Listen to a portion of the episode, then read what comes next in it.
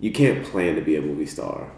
It just happens. Right. It's something you can't control. That's true. You cannot control being a movie star. Right. There's no set plan. It's kind of like you know how you can if you if you go to the gym every day and shoot around Mm-hmm. and practice and work on all your moves and everything, you have a higher chance of making the NBA. Right. That it's not the same for acting Oh, you feel like, okay. as far as like trying to become a movie star. But he says, "What's one of the main integral points of being a movie star?" And I said, "Being a good actor." And he's like, "Exactly." He says, "Focus on being a good actor." He says, "It's okay to, if you. It's okay to have the goal of being a movie star. Let that motivate you. It's definitely." He was saying it's possible, but don't set that as a goal mm-hmm. because you're gonna find yourself disappointed because that's not a that goal doesn't have actionable steps. Mm-hmm. So basically, always set goals that have actionable steps. Right. You know what I mean? Like when someone says, "Oh, I want to be a pop star," Right. it's so unpredictable. Yeah, and I always use the Bad Bunny story when it comes to pop stars, just because he was bagging groceries, and his goal, he said his goal is there to become famous. His goal is just to release a song per week, and you want to talk about the place you have. A, you want to work in your circle of influence, right? Right. Uh, there's no purpose working in a circle of concern or anything like that. Um, there's no benefit there, and so, you know, he's exactly right. You want smart goals. You want something that's measurable, um, as such. Um, yeah, uh, if you want to be uh, a, ma- a big acting, a big movie star, whatever, I guess the main goal would be um, first by being a great actor. I'm gonna put this guy away. His, his feet are fucking bothering me. Is it bothering you? Was it bothering you? No, no, no, no. You're locked in. Yeah, I'm locked in, dude. Yeah. Let's carry on then, because Yeah. it's, it's annoying the crap out of me. Um, hopefully, it doesn't bother you. No, no, not at all. My, my dog's in this in this take. He's just, he's he's Going crazy. He's, he's just clinking around, lonely, lonely ass nigga. Um, but he's 100 percent right. You know, it took me a long time to realize that. And actually, Atomic Habits helped me like understand that better. I reference that book a lot, as a lot of uh, successful people do, just because it's it's what we needed. Um, you know, James Clear, he said himself. He said that uh, he only introduced one new concept in that book that's originally from him. He said the rest of it was just, it's kind of like him condensing all the studies and just giving it to us. Yeah. He, said none, he said none of it was actually original. He says only one part of it that he that he put his own he put his own knowledge into the pot. Everything else is just kind of he's just a vessel for. And that's the best type of literature is just being a vessel of honesty, being a vessel of truth. Because, you know, I haven't discovered anything since being here that's new. Um, but I have brought together things that have been discovered and, and presented them in a new way to people. And um, yeah, so back to what he's saying about if you want to be the if you want to be the biggest actor, you're gonna be a movie star. You got to reverse engineer that and see what measurable steps you're gonna take. I think the first measurable step is get your 10,000 hours in as an acting, the skill set of acting Yeah. which that's confusing to people because people are like, what's the skill set of acting? Well, acting is just the only name we have for it, but it's really about being believable. So you spend 10,000 hours being the most believable as possible In imaginary circumstances. Uh, in different circumstances. Yeah. You're not even imagining just different circumstances. You, you, you can face heartbreak. You can face betrayal. You can face these things. And so um, you just want to be able to use an instrument to portray these different circumstances on, uh, before they happen or bring them back. Um, imaginary, fiction, fictitious, all those things in the world of acting can exist to the crew, but they don't exist to you as the actor. Um, none of it's fake. Um, You know, my acting teacher, my other acting teacher said something really interesting. He said that, well, I don't want to quote him directly because he might not like that, but I heard this from somewhere. I can't remember if it was my acting teacher, if I heard, if I heard it from somewhere else, but he said that actors aren't storytellers. That's not the actor's job. He No. says the actor's job is to just be truthful in the moment. right. That's it. And that really stuck out to me because being in, you know, classes back in St. Louis, then Chicago, then in college, they always say, oh, actors are storytellers. Right. Every I, I I ask every actor, oh, why, why did you decide to be an actor? Oh, I like to tell stories. You know what I mean? And then I finally meet this one actor teacher. He's like, or I finally meet someone who told me this, and he says, actors aren't storytellers. It's all about being truthful in the moment, moment to moment, line by line, scene Yeah. by scene work. Yeah, and I, I hope, hope people aren't getting those confused because I think a lot of actors say that. I hope they say it because a lot of these actors are producers and writers as well. That's true. And so when you're the writer, yeah, your job is to tell a story because you have the bird's eye view on it. But if you're any of the characters amongst the script, your story is just your story, and you're going through the day as blind to it. You're discovering things every moment in your character. I think it's what people, uh, really green actors have trouble with is they want to know when they raise their eyebrows, when they show us expression. I'm talking about like really green actors. And it's like you're discovering it in real time because you discover life in real time. Mm-hmm.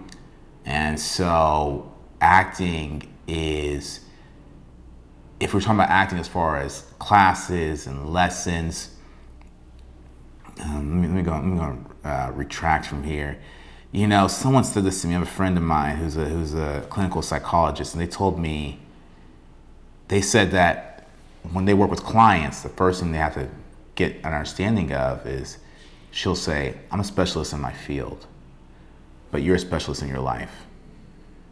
She wants to make that very clear that she's a specialist in her field and she has done the years of study and the years of clients. But in the, day, each client is different and you're the specialist in your life.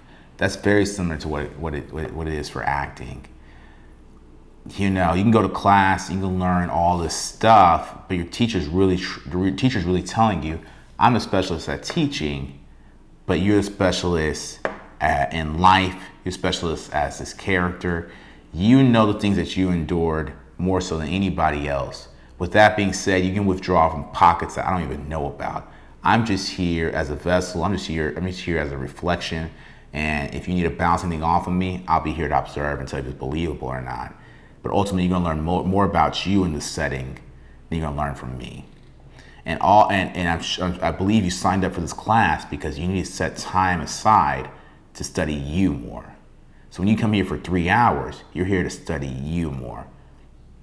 And I'm just giving you, and I'm, I'm just here to hold you accountable to being here for that three hours, so you don't cut yourself short from what you need to know about yourself. And and that's what I've discovered with uh, acting classes, the whole economy of that, and also just sharpening your tool and sharpening your instrument. Um, My acting teacher always said, and he always got on me about this, and it, it got to the point where I, I, a character actually, the character opposite of me, my acting partner had to say this to me in the scene, but I knew that my teacher was actually saying this to me in real life, which is that I can't tell you who you are. Yeah.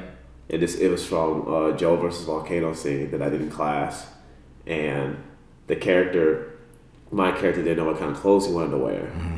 And he was going back and forth with this guy who was very knowledgeable on clothes and everything. And the guy was like, So, what kind of clothes do you wear? Or where do you want to go shop? He's like, I don't know. What do you recommend? And the guy looks at him and says, I can't tell you who you are. I can't tell you what type of clothes you wear. Only you know that. Yeah. And it's the same thing with acting. It's the same thing my teacher has been telling me is that, and it, you know, it's very interesting that you said that with acting class you can learn all these techniques and everything, but in the in the grand scheme of everything, yeah. it's about knowing who you are better. Yeah. Because that's what acting is, knowing who you are and discovering yourself and everything. Right. So if I set an hour aside to play piano, it's me discovering the piano. I can have someone there guide me through it, and I, I have someone there push me and challenge me. That's the extent of what they can do is challenge me and hold me accountable to moving forward with that challenge. But ultimately, that hour I spend playing the piano is me understanding that instrument. When it comes to acting, we are the instrument that we're standing in front of for an hour, two hours, or three hours. The mistake that actors make when they don't go to class is they're not standing in front of that instrument. So they don't know what to pull from or how to use it. They overthink it. They run in circles. They don't know what note does what. It's miraculous. You know, I, I started doing piano, and once I started doing it, the time equated perfectly with my skill sets. That's how most things work. The more hours I spent in front of that piano, whether I had a teacher or not, it started making sense to me. That's just a, it's just an instrument of 88 keys and a bunch of patterns. And then I started learning about the wheel of fifth and other fund- fundamental things about it. It was fundamental to us as beings as well. We only have like 13 underlying emotions, very few desires we all want status and prestige. We all want we all want to have a better chance of mating. That's ultimately why we want these things. Um, And to, to know this and to know more about yourself, not on a philosophical way, but on a practical way that you execute it daily, you're going to be able to act and you're going to be able to tell stories in more believable manner than the next man just because you know what your instrument is and you know how to tap into it at any time. Lights, camera, action, you tap into the instrument. No cameras, no action, you can tap into that instrument. Becoming familiar with yourself. Last thing I'll say about is this, this one, one, this woman I knew, she was concerned about dating an actor. I told her that actors are probably the most honest people I've ever met Facts. because they deal with the sides themselves that are ugly all the time. Sides that people in regular society, Tries to conceal, yeah, right? A woman, if she did want multiple partners and she was an actress, she could say, Well, in this point in my life, I want to live bisexual adventures. I want to do this, I want to do that. And I don't want to live the mundane lifestyle of this or that. A man can say, hey, you know, I it may not be masculine, but I don't want to sleep with multiple women. I want one person that's a solid person, that's honest, was full of character.